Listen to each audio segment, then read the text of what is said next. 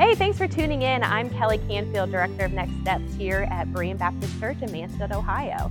We would love to connect with you. We'd love to get to know you. Um, if you need prayer, if you want to connect with us, check out our website at bereanfamily.com. It has all the stuff on there that you want to know about Berean, our events, prayer, whatever it might be. Check it out. Here's today's sermon. Good morning, Berean family. Oh, the excitement is so good. Hey, uh,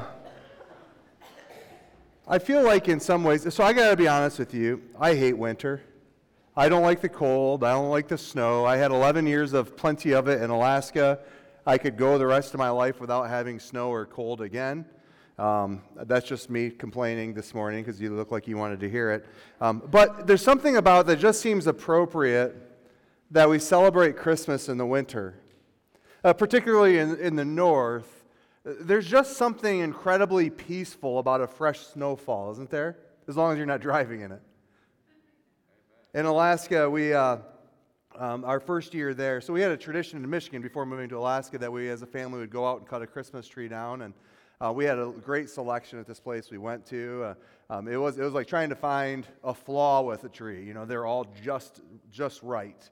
Um, so we'd go out there, and that'd be a day that we would spend looking for a tree, and it was a family tradition. We thought when we moved to Alaska, we don't want to give that up, um, even though it's like 30 below zero. And um, the trees are all Charlie Brown Christmas trees in Alaska, if you're going to go cut a fresh one down. So they're very, uh, the branches are like this far apart on all of them. So you have your ornaments, and they're really, they're really small. So the ornaments just kind of, they just droop. And it's a super sad thing like super. So we only did it one year, but that year um, there's there's a there's a military base. There's Air Force and Army uh, that have joined. It's called Joint Base Elmendorf Richardson in Anchorage, where um, you can actually go on the base. You just have to stop and, and fill out a form or whatever and get a permit. Um, because there's these kind of big wilderness areas on base, you can actually go and cut your own tree down there. So I decided that'd be kind of a cool thing to do to go out on base, go into the wilderness and cut a tree down. Which, by the way, in Alaska, you're taking some risks anytime you go out into the wilderness. But this particular day, even though the tree we got was absolute garbage, and I mean it, I cut down like a 50 foot tree so I can get the top like 10 feet, because that was the only thing with branches that resembled what a Christmas tree should look like, right? Um, so you can write me a letter about my killing the environment, whatever.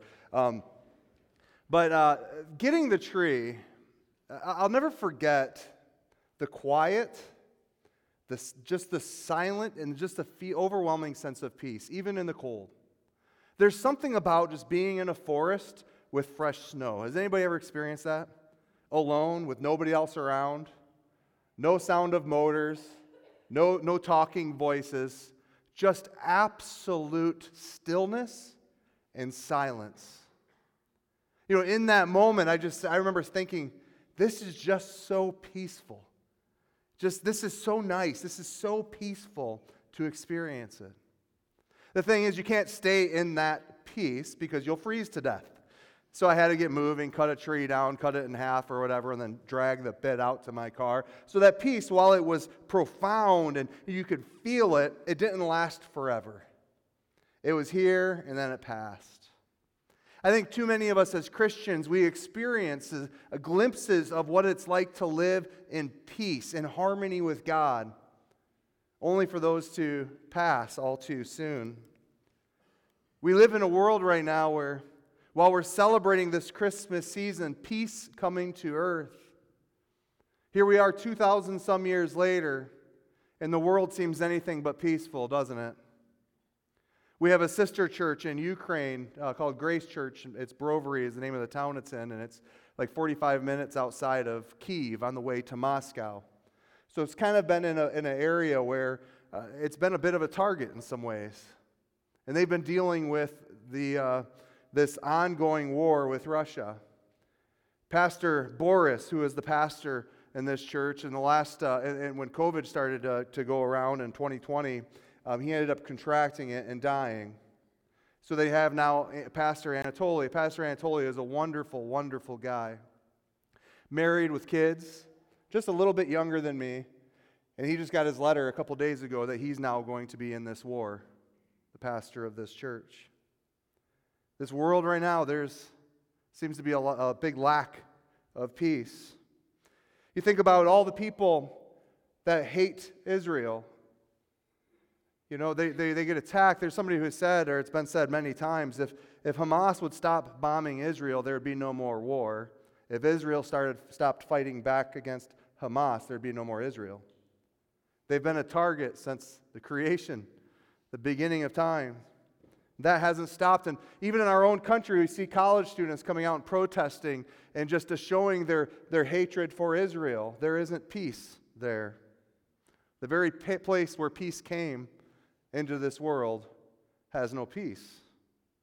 Think about nations like China, Russia, Iran, North Korea, with leaders that are always up to no good, causing conflict and looking to grow their own kingdom and empire. And I feel like in America for the last 10, 20, 30 years now, we feel like we've just been on the edge that things could get really bad really quickly. How is it that when peace came to this world over 2,000 years ago, how is it that we still have all of these wars? How is it that we still have this lack of peace? What has gone wrong? And what can we do about it? With all this going on, it, feels that, that the, the, the world could just explode at any moment. The truth of it is, this Christmas season, we do celebrate that, that peace came to this world. We remember that peace entered into this world and into our lives as followers of Jesus. Friends, this is good news. In fact, this is the best news. We need peace in our lives. I think there's at least three areas everybody needs to have peace. Number one, and most importantly, peace with our Creator. Being at peace with the one who created us. You know, by God sending His Son to die on a cross, to take on our penalty, to take on our sin, to take what we deserve and give us something that we could never deserve. He has given us peace and reconciliation with Him. And because we have peace with our Creator, that flows into the other two areas of our lives where we need peace. First one of those is peace with others. We need to be at peace with those who are around us. And third, peace within our own lives peace in our hearts, peace in our minds. Those are three areas that all humanity needs to be experiencing peace. Of course, the first, once again, takes care of the rest. When we have peace with our Creator, we can enjoy the benefits of peace in all areas of our lives. We must remember we are called to live in peace, but we're also called to be peacemakers, meaning if there is no peace, it's our job to bring peace to a situation or to a people. The absolute best way we can do that is by inviting people to follow the Prince of Peace, our Lord and Savior Jesus Christ. The best way we can bring peace in this world is by making Jesus known to everyone, every tribe, tongue, and nation. While we enjoy the peace that comes from Christ this Christmas season, today I want to focus on our responsibility, our obligation, and our great joy that comes from sharing that peace with others. We're going to do so. We're going to look at uh, 2 Timothy chapter 2. If you have your Bibles, go ahead and turn there now. Uh, if you don't have one with you, you can either check it out on your phone or on the screen, or we would love to give you a Bible at our Connection Center. Uh, that's right over in that corner. So, um, yeah, Second Peter chapter, or Second Timothy chapter 2, verses 1 through 10. I'm going to pray before we jump in. And before I pray, I want to share a bit, a bit of a testimony with you.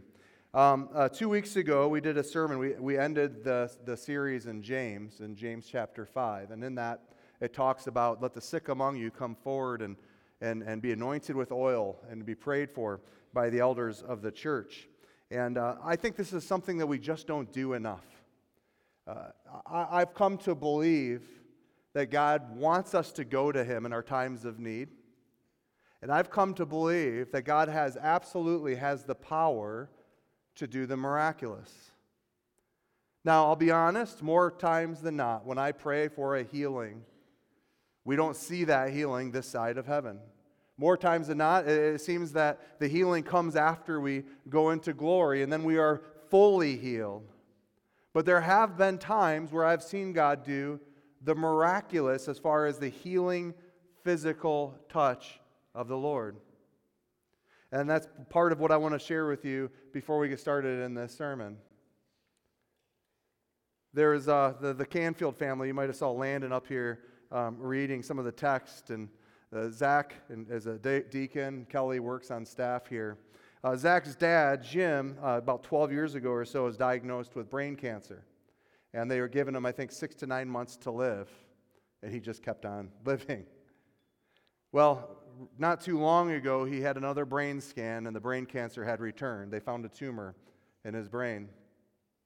Jim came um, not on a Sunday, uh, that where we were having people coming forward, but on the following Wednesday, every Wednesday at 6 p.m. Uh, if, if we, we, we, pray for people. If you have a sickness or if there's a spiritual need or whatever it may be, uh, we will anoint you with oil and we'll pray over you. By the way, the oil, there's nothing magic in it. It's symbolic of the Holy Spirit of God coming over you, is when you're anointed with oil. Well, anyways, Jim and the family came on Wednesday night to be prayed for. And I remember specifically somebody praying that, Lord, the next time Jim has one of these scans, could it just be that it's not even there? Could you just heal? Can you just take this from him? That was a week and a half ago. Thursday of this week, Kelly came into my Kelly Canfield came into my office with tears in her eyes and says, "Dan, I can't believe it. Jim's at the hospital and Zach is with them. The doctors just came in. They showed him his scan from before and they showed him where the brain tumor was. Then they showed him his newest scan where there is no more tumor. God had healed him. Jim, right here, would you stand up real quick?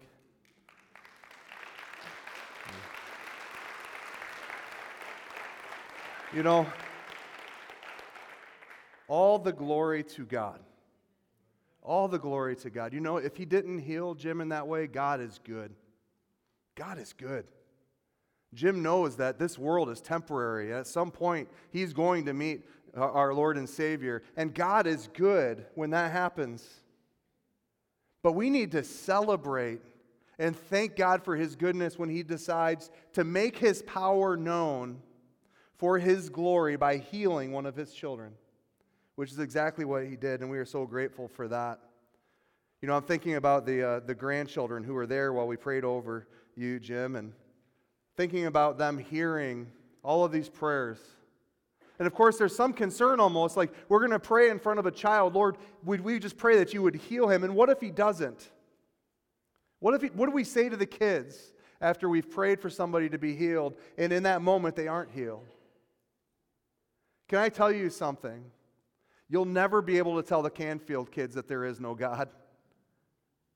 They know what happened with their grandpa. They were there. They saw him get prayed for, and they saw the immediate results of God's touch. I tell you that because you need to know that God still does the miraculous. And as miraculous as that physical healing is, can I tell you something else? It pales in comparison to the miracle that happens when somebody is brought from death into life.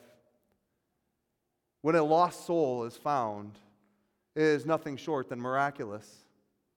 And as people who have been called to be peacemakers, we get to be a part of that miracle. We get to have the front row seat of God doing the miraculous on a regular basis. Who doesn't want to see that? And we get to be a part of it.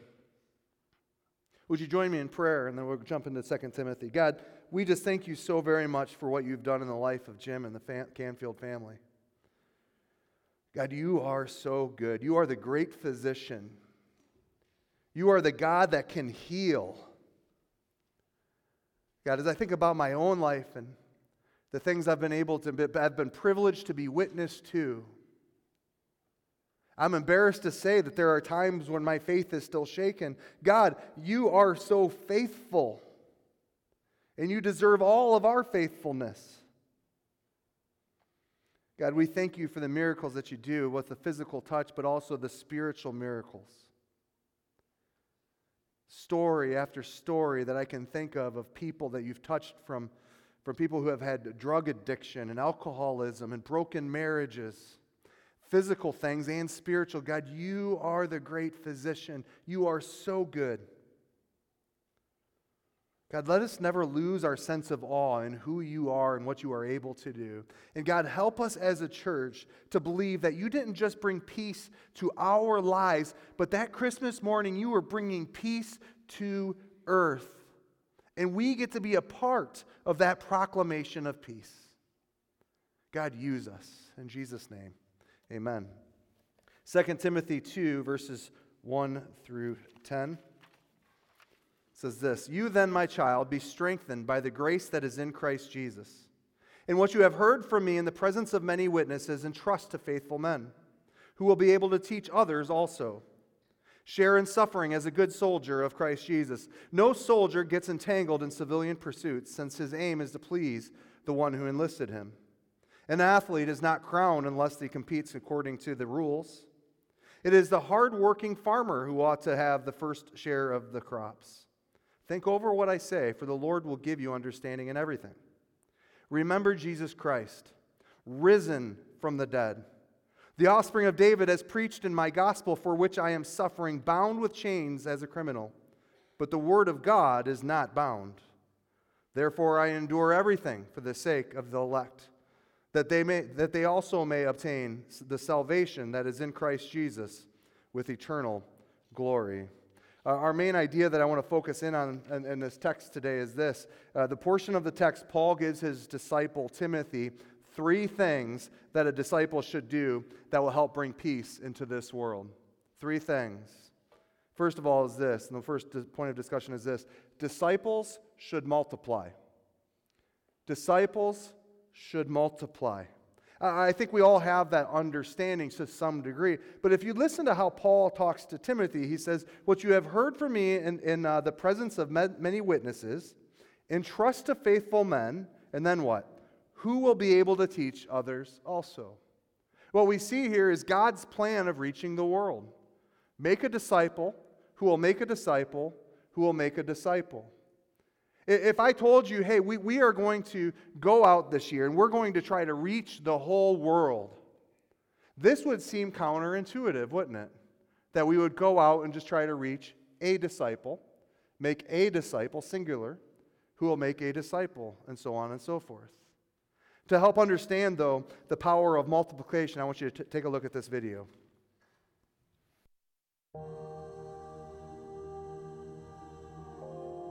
Would you rather be given $1 million or one penny doubled every day for 30 days? You remember this question from math class, right? This is when we all learned the power of compound interest and exponential growth. At the end of 30 days, that doubled penny becomes just over $5 million. Turns out, the same concept applies to missions.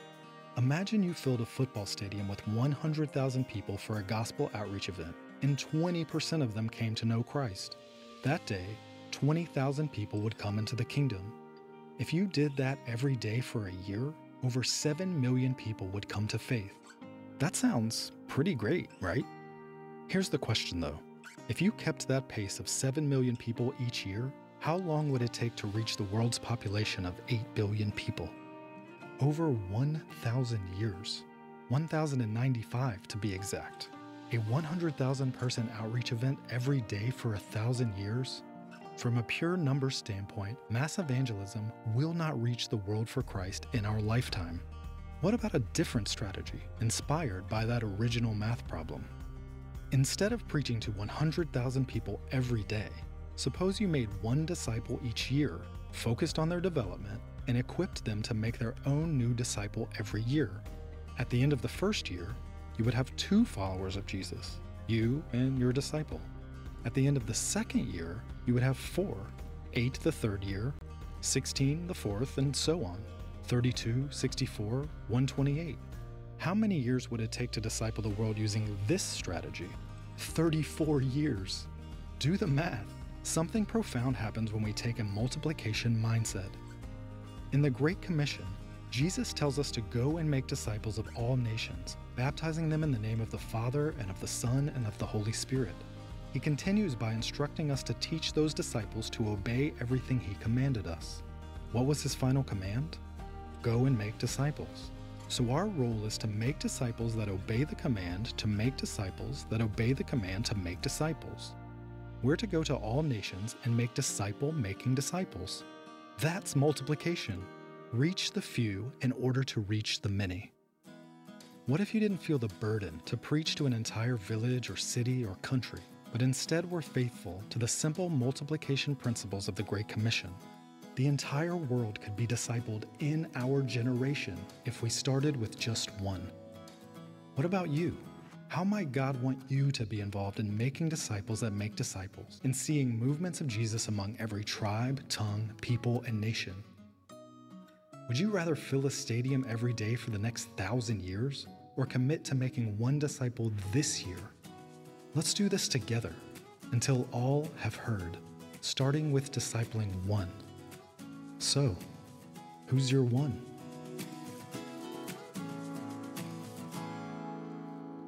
So to me, this seems entirely doable and counterintuitive. It would seem like let's, let's fill up the stadiums, let's preach the gospel. And we've done that to some degree of success over the last 150 or so years having these big events where there's these big calls to people to come forward and you'll see people coming to Christ. But I think there's a little bit of a problem. You see, for some reason, we've separated evangelism and discipleship. And those two things are, are they're two heads on the same coin, they're two sides of the same coin. You can't have real evangelism without discipleship, and you can't have discipleship without evangelism. They go together. We're called to make disciples who make disciples. You know, since Jesus was here, every generation believed that it could be in their lifetime that Jesus would return. Now, now there's a pretty good understanding, it's pretty widely accepted within the church, that, that the whole world will have the opportunity to come to know Jesus before he returns. You know, we talk about these great advancements in technology and how we can get that word to all the corners of the earth, and, and maybe that way we're going to be getting the, the gospel out. But what if we just use this old principle of a disciple making a disciple who makes a disciple? You can see how even that first generation church theoretically, theoretically could have uh, presented the gospel to every corner of the world. But however many generations it's been in 2,000 and some years, not one generation has been successful at that. Still today, there's over 3 billion people who live in unreached people groups that don't know the name Jesus and won't have a fair shot of the gospel in their lifetime unless we do something about it. Church, we're called to bring peace to the world. And the best way we can bring peace to the world is the exact way Jesus said we should do it. It's the exact way Paul told his, his uh, disciple Timothy to do it. Go and make a disciple who makes disciples who makes disciples. This, this thing that says 34 years, that's starting with one person. Today at Berean, we'll have had over 800 people here, most likely, and another 150 or so watching online. What if 950 people in Mansfield, Ohio, all made a disciple in 2024? Can you imagine what could happen? Friends, I want to I want to encourage you. I want to inspire you. I want to motivate you because that's possible. It's possible in the, in the power of God for each one of us to go and make a disciple. That's something that can happen. That's something that should happen. That's something that needs to happen. Again, in verses 1 and 2, Paul says to Timothy, You then, my child, be strengthened by the grace that is in Christ Jesus. And what you have heard from me in the presence of my witnesses, entrust to faithful men who will be able to teach others also. Timothy, go make disciples who make disciples. The same command for us today go make disciples that make disciples. Before John, Paul jumps into with Timothy, though, his expectations for him, I love that he tells him to be strengthened by grace. He says, Timothy, my disciple, be strengthened by grace. Being strengthened by grace happens when we realize that though while we are imperfect, we are forgiven. You know, whether or not you ever make a disciple, if you are a follower of Jesus Christ, you are forgiven. Be strengthened by that grace that you have received. You see, this Christmas we celebrate that even though God knows everything about us, everything about humanity, and how broken we are, how rebellious we are, how sinful we are. He knows all about that. Yet he still sent his son to die for us. Be strengthened by that grace. That a God who knows literally everything about you loves you enough to sacrifice his son. Friends, just like Paul told Timothy, I'm telling you today, be strengthened by grace. Paul gives Timothy the formula to reach the world. And again, it's the formula that I don't think any of us would have expected. And it's the formula we saw in the video. Paul said, In what you have heard from me in the presence of many witnesses, entrust to faithful men who will be able to teach others also. What if we all do that this year? Church, we can, we should, and we're privileged to. Three things that a disciple should do to bring peace to the world. First of all, disciples should multiply. Secondly, disciples should live like Jesus. Boy, that's a tall order, isn't it? Living our lives like Jesus lived. That is a tall order for us, and it seems impossible. You know, we're at the end of a calendar year, so 2023 is almost behind us. I, I just stopped writing 2022 on documents, right? I don't know about anybody else, and here we are. We're, we're looking um, 2024 right in the eye, and it's going to be here before we know it. You know, really, it's just an arbitrary number. It's just a, a mark on a calendar, new year and the end of an old year. But it can be really good because it can serve as an opportunity for some time of reflection. I think it'd be good for all of us this week. Take some time and reflect.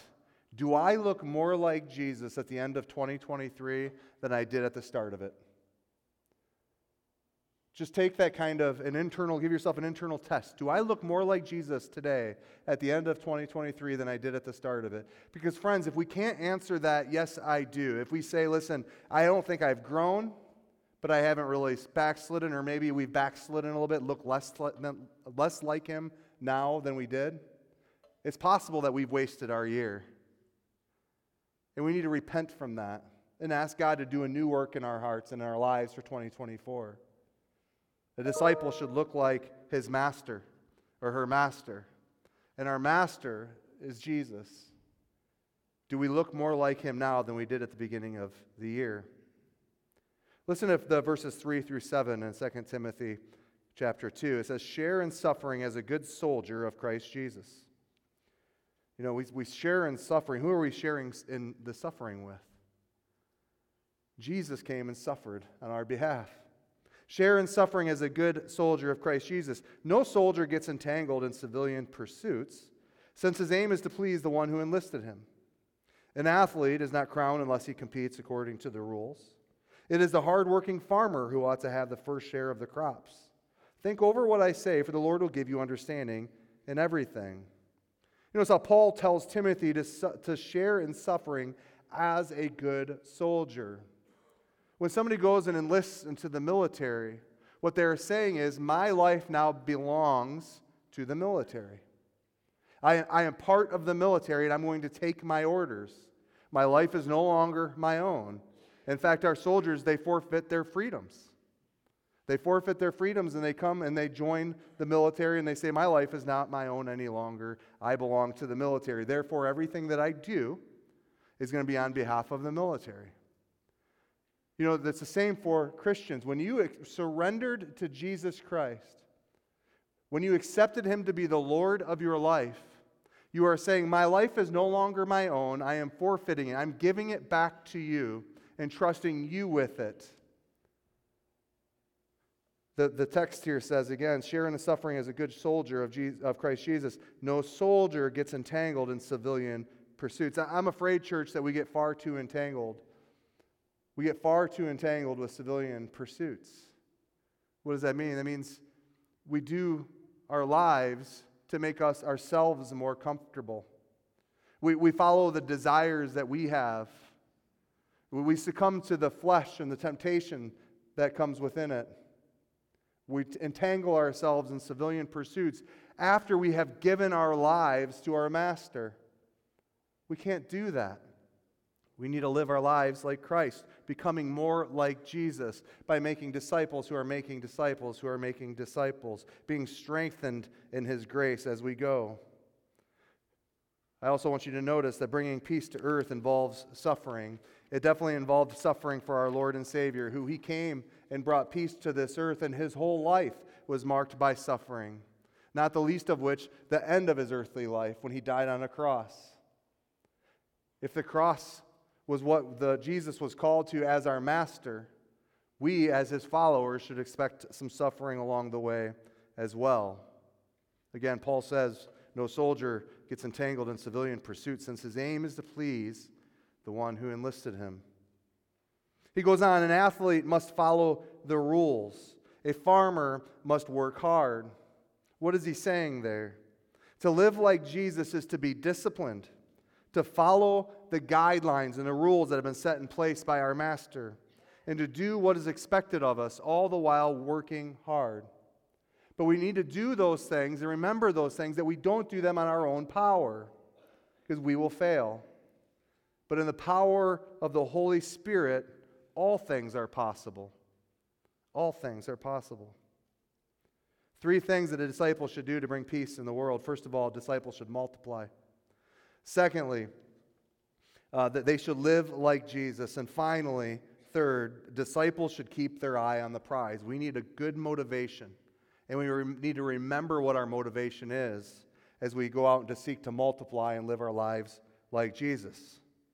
Friends, if your faith isn't growing, if you're not fruitful, fruitful in your pursuit of Christ, if you think Christianity is boring and your faith has been waning, it could be that you have forgotten your motivation. Listen to what Paul says to Timothy, verses 8, starting in verse 8. Remember Jesus Christ risen from the dead. I'm going to stop there. Remember Jesus Christ risen from the dead. Friends, is there a better motivation to live like Jesus and bring peace on earth than the resurrection of Jesus Christ? I can think of no better motivation. You see, the resurrection of Jesus Christ is the ultimate exclamation point on every promise, every miracle that is written about in the Word of God. I've heard people arguing about did God really part the Red Sea? Could Jesus really have risen Lazarus from the dead? Could Jesus really have healed the leper? Could, could he have really caused the blind to be able to see? Was there some sort of trickery involved? Friends, if Jesus really rose from the grave, all of the rest of that is obviously possible. Who can defeat the grave? But Jesus can. And Jesus did. You want a motivation? Jesus rose from the dead. And because Jesus rose from the dead, the Bible calls him the first fruits, meaning that there'll be more resurrections. Listen, you want, you want some motivation? Jesus really rose from the grave so we can believe every promise that is written in Scripture because Jesus really rose from the grave, we can believe too that as followers of Jesus, like Jesus, we one day will ra- be raised, risen from the grave. That's why the scripture says, Oh, death, where is your sting? The sting of death is now gone because of the resurrection of Jesus Christ and our hope for the resurrection. Now, do you understand this? You want to have peace in your life, focus on the fact that this life it's only temporary and what we have to come in eternity is much greater and we can be we can be hopeful and filled with hope that we will enter into heaven because Jesus rose from the grave. This is not just good news, friends. This is the best news possible. In fact, Paul was willing to spend time in jail and eventually be killed for proclaiming the good news. He says, going back in our text, the offspring of David, as preached in my gospel, for I am now suffering, or I am suffering, bound with chains as a criminal. But the word of God is not bound. Therefore, I endure everything for the sake of the elect, that they also may obtain the salvation that is in Christ Jesus with eternal glory. Paul says, Lock me up if you want. It doesn't matter at all. I have my eye on the prize. I might be bound, but the word of God isn't his truth can still go forward while I'm in jail. People can still come to know Christ while I am in shackles. And the gospel will still go forward if I even die for my faith. He says, For the sake of the elect, that they may also obtain the salvation that is in Christ Jesus with eternal glory. This world can never have peace outside of Jesus Christ and the hope of glory. And, church, we have an opportunity to be a part of spreading that peace. We could see in our lifetime the whole world, the whole world getting the opportunity to accept Jesus as their Lord and Savior. I think every one of us want to see that. We could see that in our generation. And I am excited about that, and I hope you're excited too. I hope it excites you to the point of action that you will join in and be part of disciples making disciples who make disciples. Again, Paul reminds us in this text three things that we ought to remember. First, we should multiply. Second, we should live like Jesus. And third, we should keep our eye on the prize. I have a challenge, three part challenge for you today. Three parts because I'm Baptist, and it's just easy to remember. First of all, pray. Pray and ask God to reveal to you if you are lacking one of these three areas that we're talking about. Pray. Ask Him, God, where, where, am, I, where am I falling short here? Am I, am I multiplying? Am, am I living my life like you? Do I regularly forget how good and faithful you are? And if you are, do something about it. So pray and then, then make it actionable. Do something about it. First thing you can do in the next part of the challenge is this share the areas you are struggling with with a trusted friend. Accountability is good for us, we need it.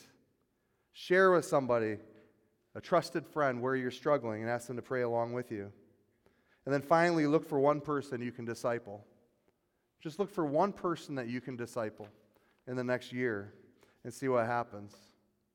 We are this year, we're in the, we just started last week this thing called the Uncommon Gift. And our recipient this year is uh, an organization called the Timothy Initiative. And one of the exciting things about the Timothy Initiative is what we're talking about is exactly what they're trying to do across the world make disciples who make disciples who make disciples. They're doing that by planting churches. They're planting churches by making disciples, but they're able to do it for $408 a church because they're not building buildings, they're not sending people to seminary, they're simply making disciples who are making disciples who are making disciples and planting churches that way. When we started this uh, on last week, I, I, let everybody know that my original goal was 50 churches, which is about $20,000. Before I could even get here and tell you all of that, uh, an anonymous donor came and said, I want to do a matching gift of $20,000. So right away before we started, we're already at 50 churches. So I'm like, all right, then maybe let's have our goal at 100,000, or I'm sorry, 100 churches. $100,000 would be great if anyone writes that check. Who knows, right? So the goal now is 100 churches, which is about $40,000. We hadn't even opened up online giving until the middle of the week. I didn't tell any of you how you could participate in this. And we're already up with money that's been received to 88 churches planted. And I believe God's going to do something far more.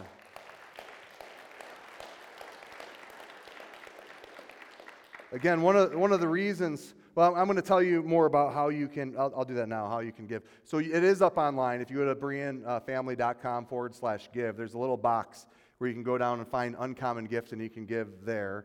Um, again, it costs $408 to plant a church. You might say, I want to plant 10. You might want to say, hey, I'll, I'll participate in this. Uh, and however you can do that, we ask that you can prayerfully consider doing that and we'll just see what we can do as a church family. The other way is you can, um, if you want to write a check or, or give cash, uh, you can do so by grabbing an envelope, putting the cash or check in that, and then in the little subject line, just write TTI. That's the Timothy Initiative. So write TTI, and we'll make sure that money gets to where it's going. Um, I, I really believe that God's going to continue to do something incredible through this, and I cannot wait to see what 2024 brings um, as a result of these gifts and what, what God's going to do in the least reached areas of the world. And this is what's unique. One of the things that's unique about the Timothy Initiative is their focus is on areas where the gospel is not already being preached. Now, now if I asked you, how many of you would, would, would just assume that the majority of missionaries and mission dollars are going to the areas where the, where the gospel isn't already uh, at work? Would anybody just assume that that's probably what's happening? I, I want you to check out this video that talks about that. So, when we use the phrase the great imbalance, what are we talking about? Let's start with the basics the Great Commission. When the resurrected Christ stood on the side of a mountain in Galilee and said, Go, make disciples of all nations, it wasn't a suggestion, it was a commandment.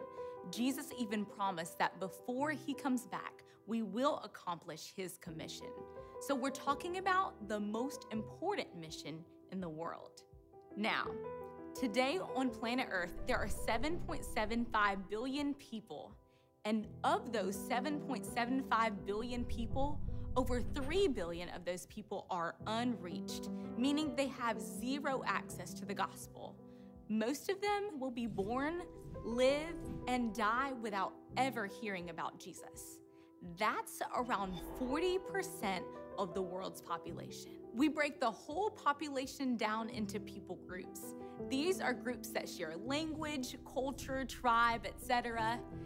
Every single people group can be put in one of two categories reached or unreached. And the Great Commission involves taking the number of unreached people groups to zero. Now, in order to accomplish any task, it takes determination, a plan, and resources. But this is where you'll find the great imbalance. Today, there are hundreds of millions of Christ followers in the world. These are people who understand and want the Great Commission to be accomplished. That's you, me, every Bible believing church you've ever heard of. These believers donate hundreds and hundreds of billions of dollars to their churches around the world.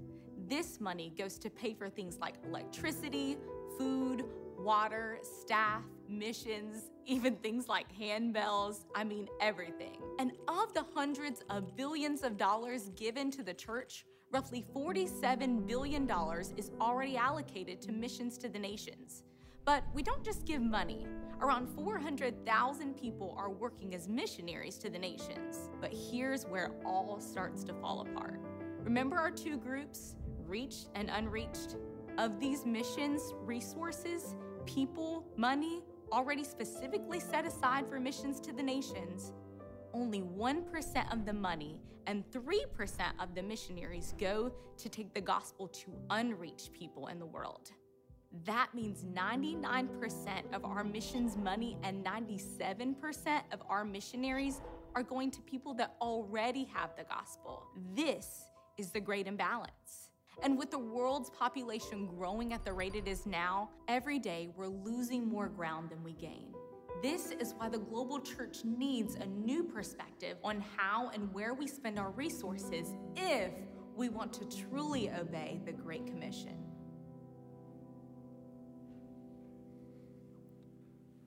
So you might notice the numbers are a little bit different than we shared last week. This video is a couple of years old, and that's why there's a little bit of a discrepancy. Now there's 8 billion people and like 3.2 or 3.4 unreached, uh, uh, billion that are unreached. Uh, we have this opportunity to partner with the Timothy Initiative to, to right this wrong. And it's one of the great things about it is they are going to those places where there are no Christians and there are no churches. So if you've grown up in one of these places, you could live your entire life without hearing the name of Jesus or interacting with the good news of Christ. We need to stop that. And we can stop that in our generation. Not only are we partnering with the Timothy Initiative as they're going to make disciples who make disciples all through the unreached world, we are going to be seeking to do the same thing here. Uh, in January, uh, Pastor Isaiah and myself will be in uh, teaching with the adult class on Wednesday night. Um, doing this very, this very same study that the Timothy Initiative does with their people throughout the world. So uh, if, if, you're not already doing something Wednesday night, uh, please come out. If you're already doing something, cancel it and come anyways. Um, if you're, if you're already doing something because you're, you're already working in one of the other classes or helping out downstairs, we are talking about trying to come up with a way that you can interact with this as well. So just be on the lookout for that information. Would you do me a favor? Would you stand up? We have one more song to sing uh, to praise our Lord this morning, and then we'll be dismissed. God, we just thank you for this day. We thank you that you are the God of peace, that we get to celebrate this Christmas knowing that peace came to this world. And as get, we have been able to receive that peace, God, but we, we thank you for that, and we also God, we ask you that you would use us in our generation to see that that peace reaches every corner of the world. We love you and praise you. In Jesus' name, amen.